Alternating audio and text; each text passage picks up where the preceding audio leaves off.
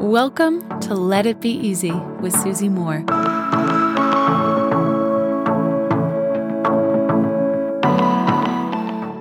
Well, my friend, I have a question for you today. Have you failed at anything in the last 12 months? Whatever it is. Maybe you failed at a project at work. Maybe you failed with a fitness regiment. Maybe you failed in, I don't know, even a relationship. Hmm, this word failure. I have such an interesting relationship with it. I learned many years ago from Dr. Wayne Dyer to reframe failure as simply an unwanted outcome, an unwanted result. This term failure, we fear it. It feels scary. It can make us feel like we're a total loser, which is really what this episode today is about.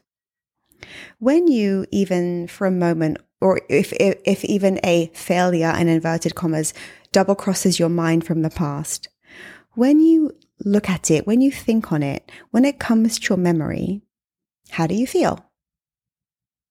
I'm guessing it doesn't make you feel really powerful and alive and proud of yourself.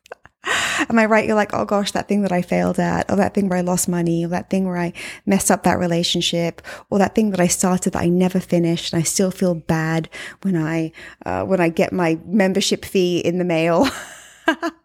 that gym membership fee, I don't know. You know what's been going on in your life in the last year or so. If you feel as if you failed at anything, especially in the last 12 months, because we will have this recency bias when we look at our lives, I would like to ask you this instead. Is it proof exactly of failure or an unwanted outcome? Or is it proof that you're in the game? That you're not on the sidelines watching? That you are playing, you're playing an active role in the game of life. I even think this when it comes to divorce. A couple of my friends have been going through divorces in the last year or so. And I think there's no failure in that. Going through a divorce means that you believed in love. You went for it. You took that leap and it didn't work out the way you expected it to. I'm sure it's not the way that you wanted it to end up, but it's proof that you care. Can you imagine someone who wants to love and live fully, who always has this dream of making a commitment and they never do because they're too afraid? When you recall a failure, or maybe you're experiencing right, right now an unwanted outcome in your life, is it proof that you're doing something wrong? Or is it proof that you're brave? Is it proof that you're saying yes to life, that you're in the game of life? It's so important that we know how to encourage ourselves. I'm sometimes called a great encourager of others, but I can only be that if I encourage myself first. So think about this. Maybe you're going through something unwanted right now. Is it proof that something's wrong, that life's messed up, that you've screwed up? Or is it proof that you're, you're playing an active role in your life. You're not sitting back. You're not passive. You're, you're not hoping things happen. You're living an active, engaged role during your temporary years on planet Earth. Could you encourage yourself a bit more with that knowledge? No risk, no reward, right? There's no failure if there's no action. There's no failure if there's no bravery, no courage in the first place. To support this, to really allow this in, I love to enjoy thrills from little wins that I have. So, for example, if I launch a project and say it has an unwanted outcome, then I can think, oh, what did I learn from this? Did I make a connection? Did I have a cool insight? Did I learn a new skill somehow? Did I meet somebody I wouldn't have met because of this experience?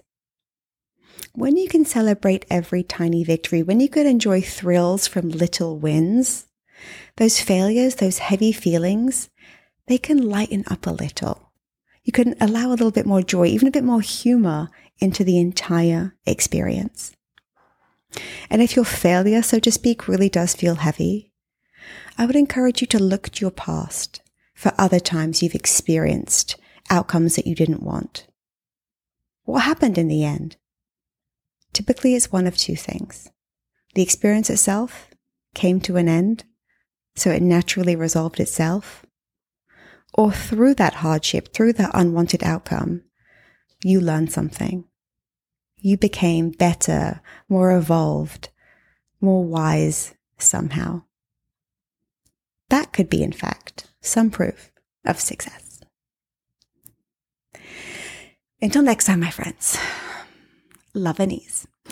Hey, friend, I've got something really cool for you.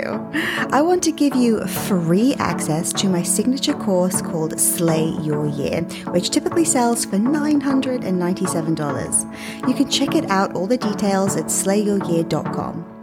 All you have to do to get access is leave me a review, leave a review of this podcast on Apple Podcasts, take a snapshot of it, and send it to info at susie-moore.com. That's info at susie-moore.com, and we'll get you set up with access.